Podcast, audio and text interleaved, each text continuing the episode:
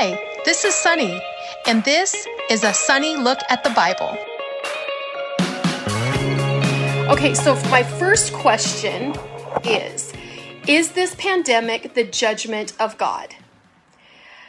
And because this is global, this pandemic, it is getting our attention and it sets the stage for future government control. So, for sure, the question is Is this pandemic the judgment of God? Okay, so I want to speak to that. I want to answer that. And truly, the answer to that is no. This pandemic is not the judgment of God. The world already under the judgment of God. Our actions, because God is a just and fair God and He never changes, we are already under the judgment of God. But not all disasters are the judgment of God. So let me clarify. Jesus said, in fact, in the Bible, that the man who was blind from birth and his disciples asked, like, was he sinful? Were his parents sinful? And Jesus made it clear no, it's not a judgment that he's blind. He lives in a natural body on a natural earth. Now, Jesus healed him and used it to point people to Jesus and for his glory. But this kid who was blind, who turned into a man that was blind, was not judged. And that's not why he was blind. Second, the collapse of the Temple of Siloam. I don't know if you know this, but it collapsed physically and it killed 18 people. And again, it was clear this was not a judgment of God, which points me to the Twin Towers, 9 11, and all of those deaths. Was that the judgment of God that those people die? No. That was the the reality of terrorism, the reality of war and hate. That that was not the judgment of God for people to die in the twin towers. So this plague or because we know that the Bible has talked about plagues in the end days. Um is this pandemic's release, however it was released, and the spread of it judgment of God? No, it isn't. He told us of what would happen in the last days and in the tribulation, but I'm going to even clarify that further. Jesus said that there would be warnings in the last days. So today we're going to talk about the last days versus the tribulation. Jesus did say there would be warnings in the last days, like earthquakes, like pestilence, meaning the great plague. Jesus said, actually in Luke 21 28, he said, uh, in the last days, things would happen that would cause people to look up. Jesus warned, also in Luke 21 25, right near that, that there would be signs in the last days that would cause men's hearts to fail for fear. I would say we're in a time where it is so unsettling, right? You can understand people's hearts feeling like, okay, I can't do this anymore. Like I it says men's hearts to fail for fear. But Jesus urged also three three verses later that when these things begin to come to pass, then look up and lift up your heads, for your redemption draws nigh or near. This is God, this is Jesus' warning, and also Jesus, yeah, his warning to say, if you look up when these warning signs come, look for me to come and get you. So the second question does the Bible reveal we are raptured before, during, and after the tribulation? We had someone who's in this study ask, Are we, meaning we believe, and of course, the Bible has to give us all that clarity. Do we believe in that we are pre trib, mid trib, or post trib? Now, last week, and you know what? I, I love that we in the last couple weeks have talked about there's a lot of signs that we could be mid tribulation that we're raptured but in my last couple weeks of study, it is becoming clearer and clearer. And as we go deeper in Revelation, it begins to reveal that actually the tribulation, I'm sorry, the rapture will come before the tribulation. So the answer to the question, are we in the middle of the tribulation, is no. We are in the last days.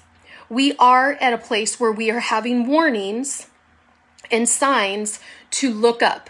We're looking up. Now, that's metaphorical, but I think that's also literal that we are to look up because we don't know when the rapture is coming. The Bible says no man will know. Now, here's here's my where last week I said one thing, which was gosh, this really like we could be in the tribulation and maybe mid-trib or when the first three and a half years are over before the next three and a half years start, which are considered the Great Tribulation, maybe we're raptured then, because this sure sounds like a lot of the warning signs, the warning trumpets. It sounds like we're already going through that. It's almost like God knew He needed to prepare us before the tribulation and the people who wouldn't go with Him in the rapture to have warnings before the rapture comes. So again, they have a chance. And then even after the rapture to go, uh oh, yeah, my friend believed in Jesus. They went and I didn't. Oh, I had warnings before the trumpet sounds. They looked alike, they looked similar. But I'm really solidifying more in my mind and heart that we would be raptured before the tribulation starts. Now, we don't know that. we know in fact that is that's not even speculation, that's what the scripture's leading us to, but we honestly will never know until it happens. Here's the problem with mid-tribulation, which I kind of talked about the last couple weeks is that if it's mid tribulation, we're raptured. And we do know the tribulation is three and a half years plus the great tribulation is three and a half years. That gives us a total of a seven year tribulation. That interferes with the idea that we don't know the day or the hour that Jesus will return. So, really, we can't be raptured three and a half years in because that literally gave us the day and the time it would happen. And we're not to know the day or the time. So, right now, could the rapture come tonight, tomorrow? Absolutely. More likely now than when we know we're in a sequence of ordered events that that have been predicted because the rapture is actually not to be predicted. So, does the Bible reveal that we are raptured before, during, or after the tribulation? My answer now Again, I could be wrong. All of the theologians could be wrong. Uh, we will know when it happens. But my answer now is that we are will be raptured before the tribulation. Why? Because the tribulation is the wrath of God on earth. He allows the wrath on earth. So I've come to the belief, along with, like I said, theologians, that God will rapture us, the church, or those who believe and live their life for Jesus before the tribulation, but after the signs of the last days. So right now, are we in the signs of the last days? Yes. Do they look like the warning trumpets that will happen in the tribulation? Absolutely. That's where the confusion comes from. But it's also like a dress rehearsal. Just like the government controlling us is a dress rehearsal and that's why this global pandemic, that is the first time something like this has happened globally. And because we have the power now and we have the technology now for a cashless society, for a mark of the beast that could be literally implanted in us, yes, yes, it is the last days. It's a dress rehearsal for us and it's a dress rehearsal for powers and government. Basically, the pressure though, in the last days, is that it would allow us right now to look up. So currently, what we're under is the wrath of Satan. We're under the wrath of nature and we're under the wrath of man. Okay, so when somebody dies, and I've talked about this, when somebody dies and, and you know, we get the cliche, God needed another angel. I talked about how that's so silly because it's just not true. It's not biblical. Into and become an angel. Our these little angels and cherubs in heaven. They're not, they're souls. And the Bible's clear that we're a little higher than the angels. Obviously, in geography, we're not higher than angels, meaning in order of importance and connection to God, we're higher in priority and importance than an angel. So we don't become angels. So these cliches of, um, you know, well, or the the terms like why do bad things happen to good people? And we're trying to and we hear why would a good god let bad things happen? Because we're currently under the wrath of satan. We're currently under the wrath of nature. Global warming is real but that's the wrath of nature. That's because of how we've we've used and abused our earth. That doesn't need to be thought of that god is bringing climate change and going to burn up the earth. It's the wrath of nature. The wrath of man is that men would murder other men. And uh, three Russian doctors, maybe this is false, but I read it. What seemed like a, a legit article. Three Russian doctors pushed out of the same hospital within a day or two, killed to their death. I think the third one is in critical condition. Um, that kind of stuff is not God's judgment on Russian doctors. That's the red man, and I doubt all three committed suicide.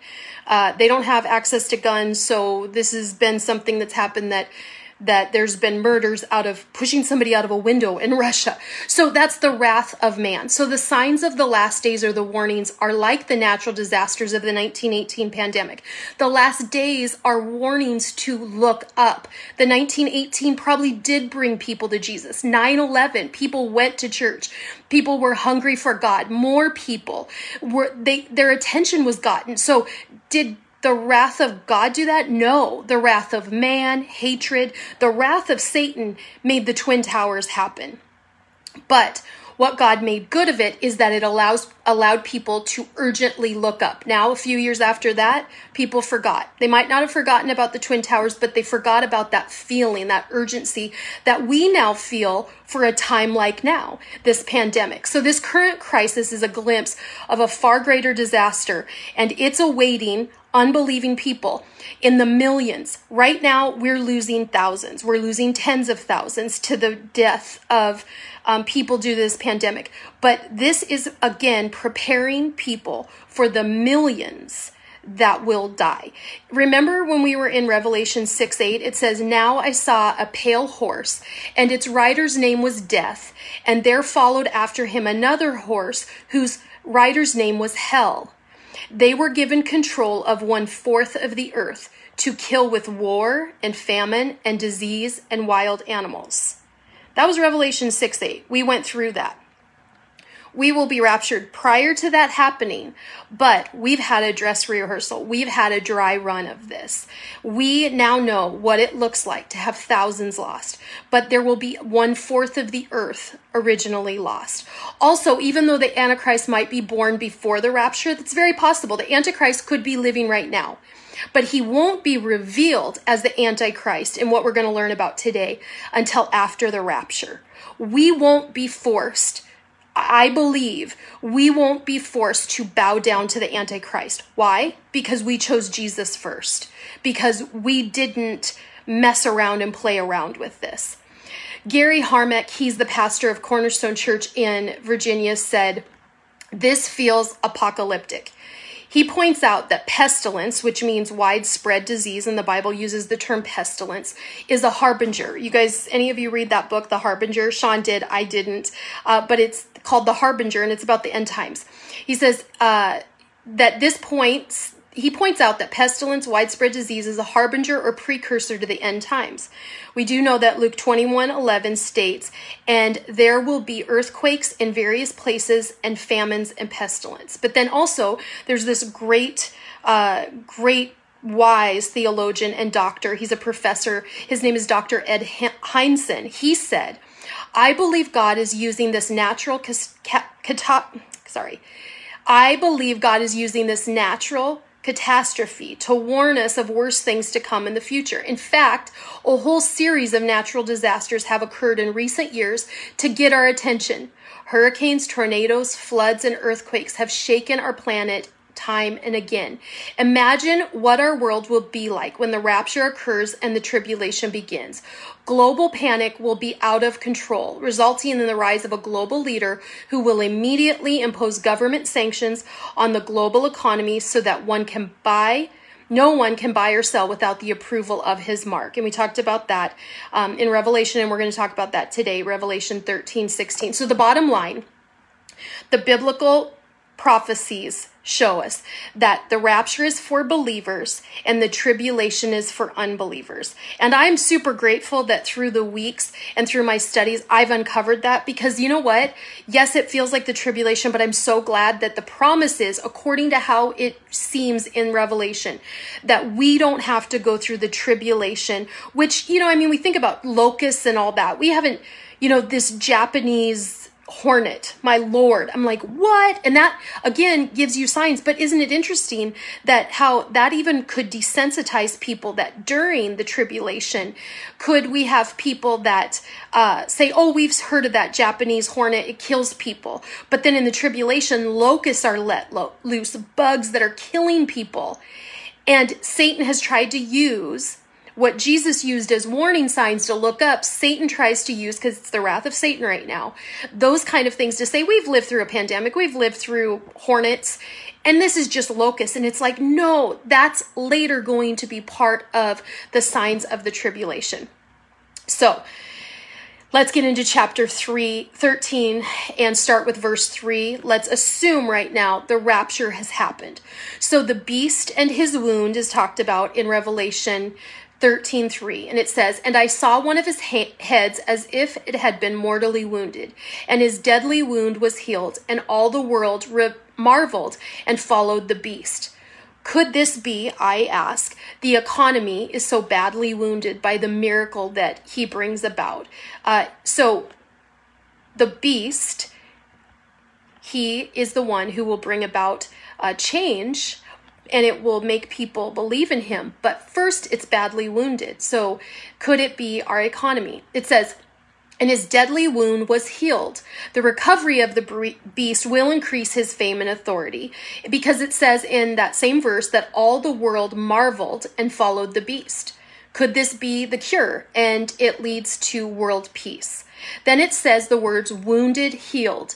And we're talking about the Antichrist, who even imitates Jesus in his death and resurrection. The world will believe this. And if we are gone before this happens in the rapture, people will say, oh, you know, maybe they had it a little right that there's a death and resurrection and a coming back, but this is actually the real Messiah. That last thing, that was a mistake, just like Orthodox Jews believe that they're still waiting on the Messiah, that Jesus wasn't their Messiah.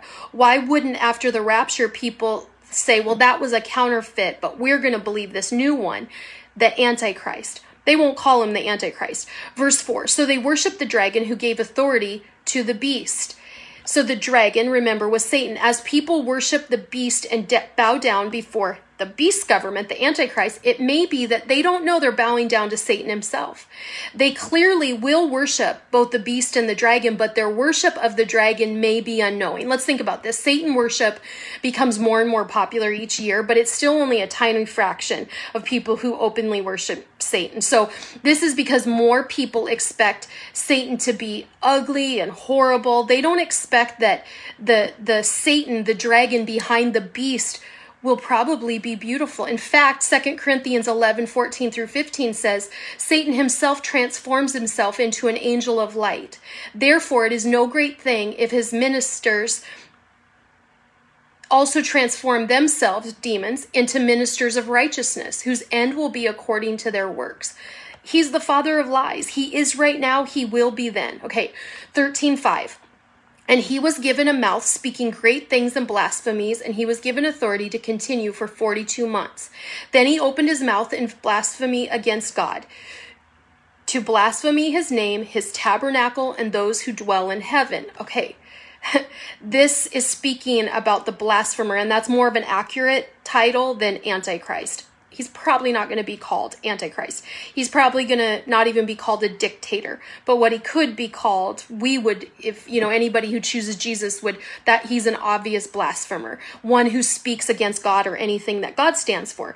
Uh, some of the roman emperors of really john's time even uh, they were blasphemers of god but they did not fulfill all of the prophecy. That's why we know that the Antichrist hasn't lived yet.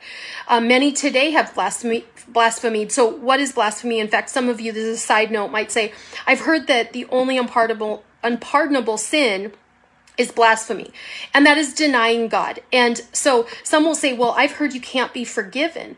Well, that's denying God to your death you're not repentant. So now, if you turned from your wicked ways or your unrepentant self and you accepted Jesus and you asked forgiveness, you're no longer blasphemy blaspheming so you can be saved. So blasphemy or people when they get stirred up and how do i know that i'm not you know doing the unpardonable sin? I can't be forgiven. Well if you're worried about it you can ask forgiveness and you're not committing it and you're forgiven. Okay, that was a side note. The verse goes on to say, and he was given authority to continue for 42 months. The beast continues without restraint. God doesn't restrain him for a period of 42 months, the familiar three and a half years. So the duration of the period shows that the beast has full reign for the first half of the final seven years.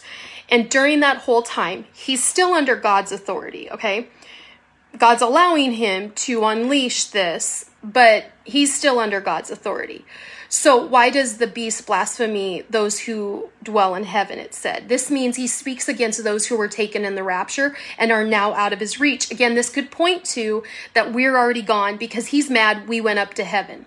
It says it was granted to him to make war with the saints and to overcome them, and authority was given him on over every tribe, tongue, and nation. All who dwell on the earth will worship him, whose names have not been written in the book of life of the Lamb, slain from the foundation of the world. That was verse 7.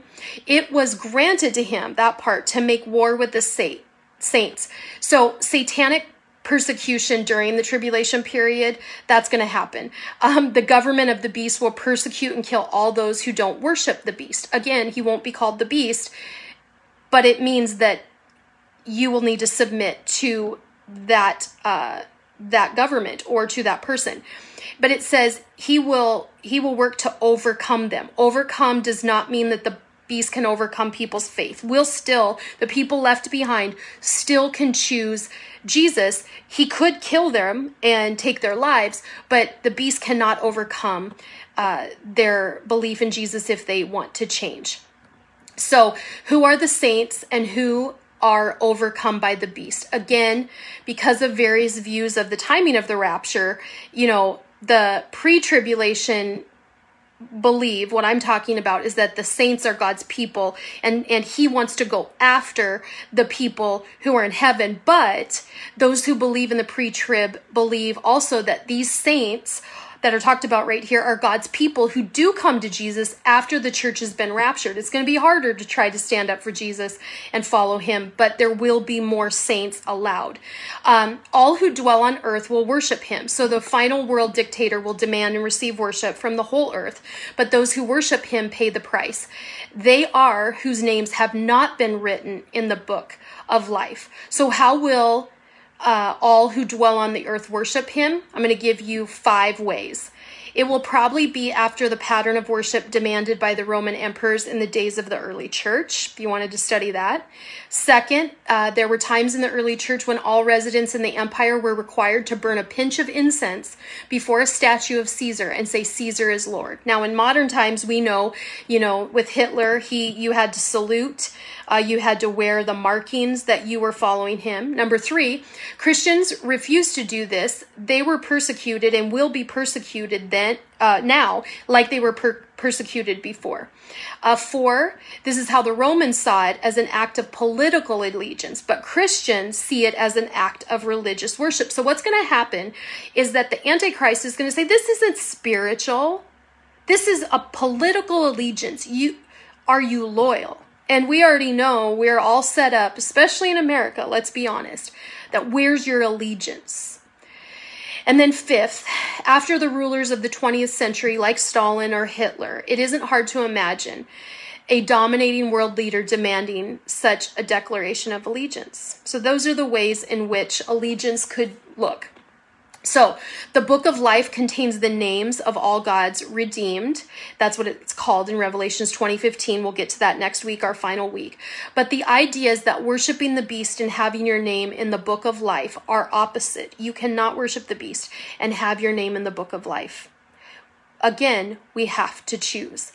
Then it says the lamb slain from the foundation of the world. This title for Jesus remind us that reminds us that God wasn't surprised by the fall of Adam or any other fallen nature of man. God isn't making this up as he goes along. He knows that the lamb was slain in the beginning, the middle, and the end, but the slain lamb, Jesus, and his sacrifice is still available even in the first part of the tribulation. Okay, now the second beast. The, so we have the dragon is Satan. We have the first beast we just talked about. The second beast. This is verse 11. Then I saw another beast coming up out of the earth, and he had two horns like a lamb and spoke like a dragon.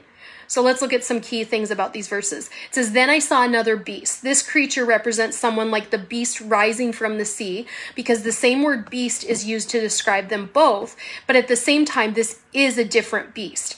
They are a different beast in origin because one comes out of the sea and one comes out of the earth. Remember, I talked about a week or so ago that the sun is a representation of God, but the stars, the earth, the moon, the water are, are often shown as in opposition to God or in opposition to the sun. Interesting, right? So one beast comes out of the sea, one comes out of the earth. Here's just a little another reason to not uh, be all about the are you earth? Are you what is your aura?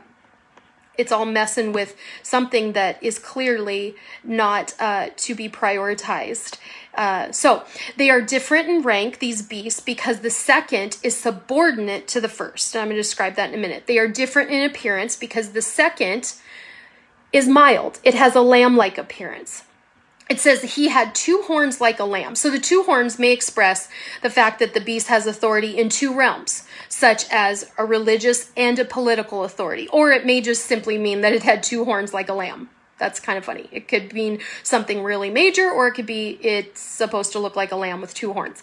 Um, then it says it spoke like a dragon. So, despite its lamb like appearance, the message of the second beast is the same as the message of the first beast. Spoke like a dragon doesn't mean it was like roar. It means that wasn't very scary anyway. Uh, it doesn't mean that it was scary. It means that it speaks the words of Satan. The dragon is Satan and it speaks the message of the dragon. So the second beast is called the false prophet. So we've got the Antichrist was the first beast. The second beast is the false prophet. And it is someone definitely different. This is the unholy trinity, right? This is the first beast, the Antichrist, the second beast, the false prophet, and the dragon that we originally saw, Satan. It's the unholy trinity. If we were to, I said this last week, but I'll repeat it. The dragon is the anti father. The beast rising from the sea is the antichrist. And the beast rising from the land is the anti Holy Spirit. All right. The second beast, job description, I want to tell you that. It says in verse 12, he exercises all the authority of the first beast. So the beast rising from the earth is essentially a satanic prophet who leads the world to worship the beast and the dragon. He also performs great signs, it says. The beast rising from the sea, he has signs and wonders. That's why it's called a false prophet. He has signs and wonders to back up his false teachings. This is why there's a lot of websites who are like, false prophet, the watchtower, this guy's, you know, okay, but here's the deal we these things will probably be happening after the rapture but there's definitely and just like we talked about there's a spirit of the antichrist that is the spirit of anything anti-jesus there can be a spirit of a false prophet, but the false prophet has not appeared yet. Is he born yet? I don't know, but he hasn't come on the scene that we know. So a specific miracle of the false prophet is described. It says he makes fire come down from heaven on the earth in the sight of men. One commentator said this, and I'm going to quote It is important that John highlights this miracle. In the eyes of the deceived world, it answers the miracle of the two witnesses who ministered during this period and are persecuted by the Antichrist and his false prophet. Revelation, remember that in 11, chapter 11.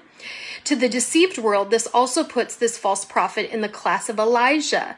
We can imagine the false prophet is saying, Let the true God answer with fire, and then performing his deceptive miracle.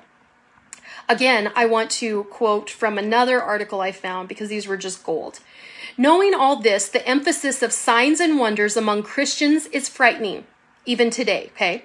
Some Christians say or think you can really know where God is and where his power is by signs and wonders. Thinking this way is to leave yourself wide open to deception. Years ago, there was a large multi denominational conference of people who thought this way, and their slogan on a huge banner over the conference platform read, Unity under signs and wonders. That's a unity that Satan, the Antichrist, and the false prophet could all join in. Signs and wonders will present among Christians, but the real marks of God's work are love and truth. There have been a lot of cult leaders that they've had the signs and wonders and they have actually called themselves God or the Messiah. They're not trying to say, hey, I'm Satan, come follow me. Uh, the children of God, that literally was called the children of God, and it was a terrible cult. Uh, and then even denominations who would, as this one did, say unity under signs and wonders. I mean, it should have scared them to talk about unity. But Satan, the Antichrist, and false prophet, what's to say that they don't join into a religious movement? And it appears like, wow, they're able to perform signs and wonders. This false prophet is uh, but how amazing because this all was under the foundation of of such a good thing, a, a religion. Okay, it goes on to say, he was granted power to give breath to the image of the beast, that the image of the beast should both speak and cause as many as would not worship the image of the beast to be killed. So the beast rising from the earth will use a deceptive animated image as the focus point of the worship of the beast.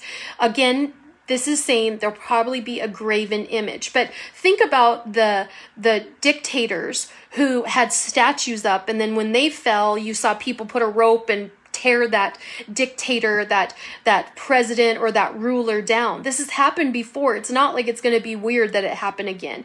We're not talking little oh, even Buddha. Buddha is a graven image. It's the epitome of a false god. Okay, so this is the summation of the power of the Antichrist, whose authority ends after 42 months. Again, this marks the halfway point of the final seven years of man's rule on the planet. The Antichrist's power ends as soon as it peaks. Three and a half years, and then the great tribulation, not just the tribulation. So the first three and a half years is the tribulation. The last three and a half years is the great tribulation. So enter now the great tribulation. Now we're in chapter 13, verse 16. He causes all, both small and great, rich and poor, free and slave. Doesn't that all sound wonderful? Don't you hear, don't you have stars who are doing a music-a-thon and oh, we're here for the small, great, rich, poor, free and slave, the great speeches. But he causes all of them to receive a mark on their hand, right hand, or their forehead, and that no one may buy or sell except one who has the mark of the name of the beast, the number of his name. He causes all to receive a mark. Under the government of this beast uh, and his associate, we all will give, they all will be given a mark. Without the mark, you can't buy or sell. Since the ancient Greek word for mark, it's actually uh, a different word, and it isn't, it, it means mark uh, it isn't generally applied to people, but a symbolic mark. So, for instance, uh, the the uh, coin that was a Greek coin, uh, it had the mark, or it had the numbers, or it had the name of Caesar.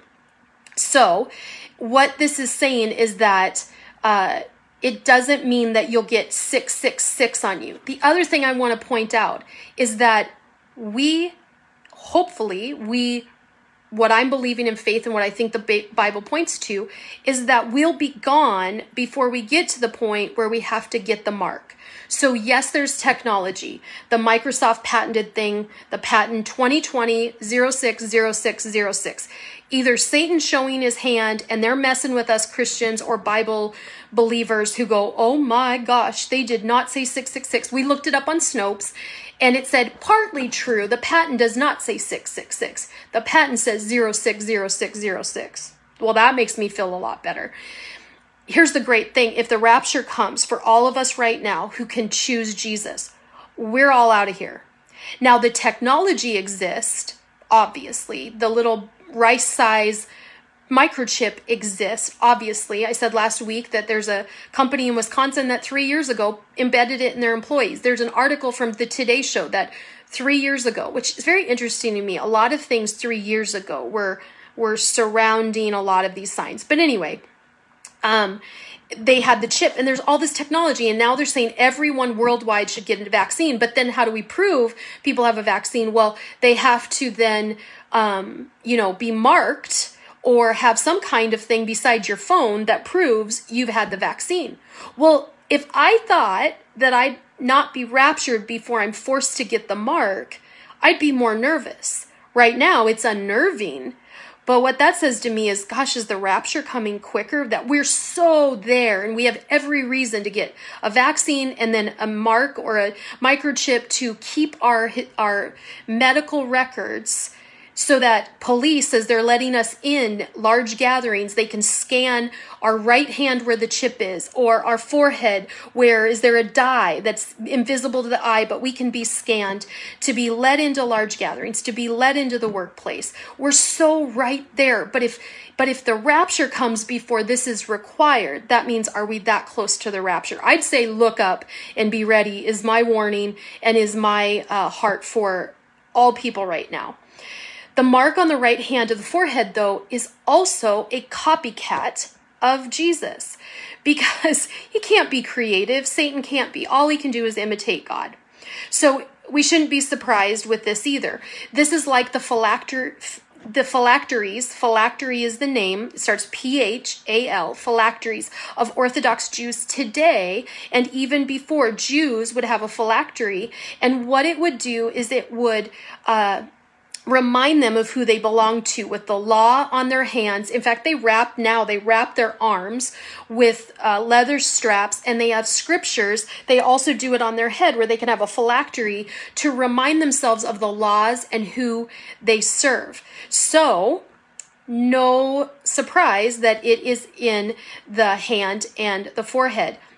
It says the number of his name. This was a common concept in the Greek that both um, letters and letters had a no- numerical value as well. So in Hebrew and in Greek, like a in Hebrew equaled one, B equaled two, and so forth. So, for example, graffiti in the ruins of Pompeii reads, I love her number is 545. So like me, Sonny, Sean could say I I could carve on a bridge. I love Sonny whose number is and it's this code, but it's not hard to figure out if Sonny is a sunshine or Sonny is a numerical. So we won't literally get 666. It is the number. And it says in verse 18, here is my wis- here is wisdom. Let him who has understanding, meaning if you can use your head, calculate the number of the beast, for it is the number of a man, his number is 666. Well, 666 was the number of Nero Caesar. Nero Caesar was the Hitler of the day. He was the persecutor of Christians. So John, who's writing this, is putting into perspective, and they would have read 666, they would have went Nero Caesar. He's saying it's like that guy. Later on, it'll be like a Nero Caesar. Uh, also, 666 means anti Shema. And Shema is was an allegiance to the one true God. That's the phylactery I was talking about. So the 666 is saying against an allegiance to the one true God. So it's a number um, one person, one commentator said that the number 666 may point back to Solomon's wages because 1 Kings 10:14 says that Solomon received yearly 666 talents of gold. That might be a stretch, but this is kind of interesting to me. Maybe this suggests that the antichrist, like Solomon, is a good man who becomes corrupt. John and everyone would have totally believed that Solomon start out, started out strong and then he completely was corrupted by sin, the world, by 700 concubines, by wives from all the nations that didn't serve God.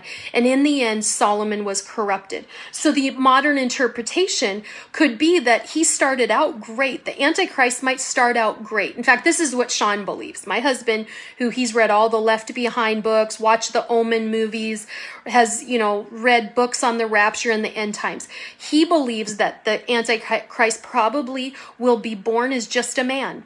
But just like Jesus was confronted with Satan in the wilderness, and Satan said, Just bow down to me, and I'll give you all the power. I'll give you, I'll let you turn stones into bread. I will let you rule all the earth. Well, Jesus is thinking, Dude, I wrote all that. I rule the earth. But Satan has been coming to people forever, and he still does. He goes to people and says, You just bow down to me, and I will give you all the fame and fortune.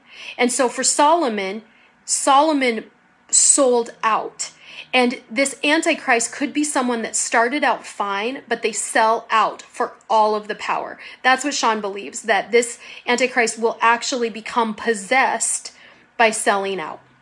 Great thing is, we don't have to worry about it because the rapture comes first. So I wonder would Satan really show his hand that clear with the microchip of 60606? Or is he just mis- messing with Christians? I don't know. All right, chapters 14 and 15. Basically, I'm not going to go line by line on those. Um, chapter 14 talks about the 144,000. Uh, but remember, that the book of Revelation is constantly overlapping and retelling the same stories, the same symbols and visions. So in Revelation 7, it talked about the 144,000.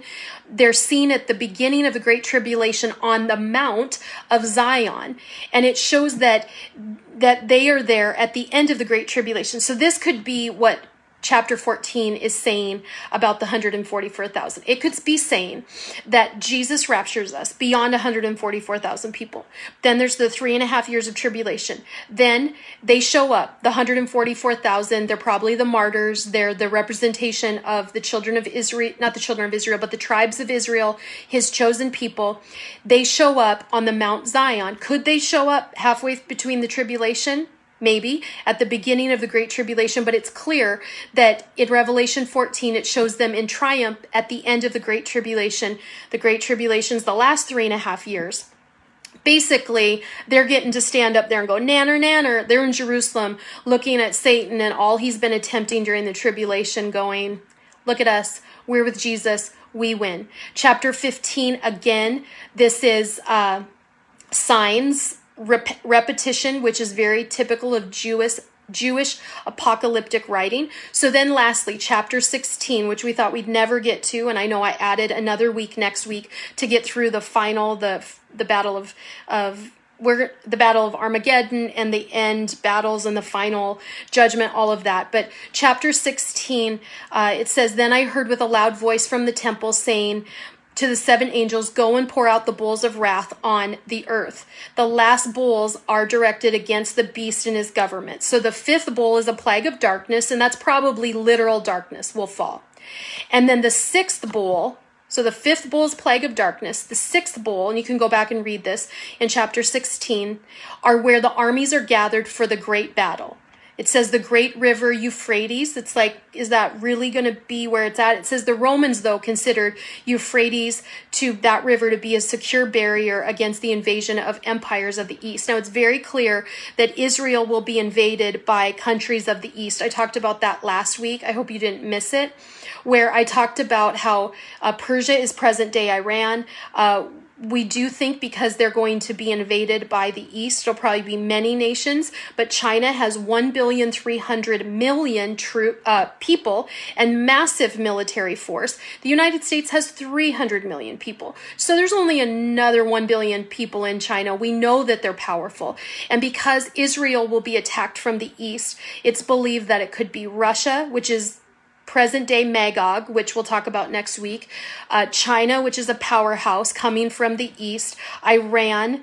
And so basically, this sets up the final battle. This sets up the Battle of Armageddon. Now, what I want to do is I want to take next week and I want to talk about the possible chronological order of where we are right now. We're in the last days the rapture, the tribulation, the great tribulation, Armageddon, the judgment seat of Christ versus the white great white throne of judgment, the second coming of Jesus. I want to go into all of that next week. The chron- I want to go through everything chronological. And then what I want to go through is the Battle of Armageddon and when it is literally said it is done. Although you will see in chapter 16, which I just breezed through today, so you could definitely read that chapter 16, verse 17, it talks about the seventh bowl, the final judgment. And it says, Then the seventh angel poured out his bowl into the air, and a loud voice came out of the temple of heaven. Coming out of the temple of heaven. Pretty sure that's God or Jesus. And from the throne saying, well, from the throne, probably God, saying, It is done three things that you can know about Revelation 16 because I skimmed over it is that it is a great chapter. Meaning, in Revelation 16 alone, it says it describes great evil, a great city, and great Babylon. It describes great tools of judgment. It says great heat, a great river dried up, a great earthquake, great hail, great plagues. It also describes a great God. His great voice loud, it says, uh, and his great day of victory. So I love that it leaves us there. And then in Revelation 17 22, which is your homework for next week, read that. We'll go through Armageddon, which began in chapter 16, and we'll talk about the chronological order of the end of days. So, are we in the last days? Absolutely. We are. We are in the last days. What does that mean for uh, what does that mean for us? That we're to look up that this is a dress rehearsal that we should be very glad we're getting to live through and we're getting to turn to Jesus. And in fact, I want to point you to what is our response? It is to have hope in the Lord in the future. It's also to, by the word of our testimony, the Revelation talked about that. By the word of our testimony, we will help people come to Jesus. Thanks for joining me today. For more great content like this, check out Cheery Conversations, available on all podcast platforms. You can also go to sonnyhennessy.com to connect with me and find out all the things going on in my head at all times. See you next week.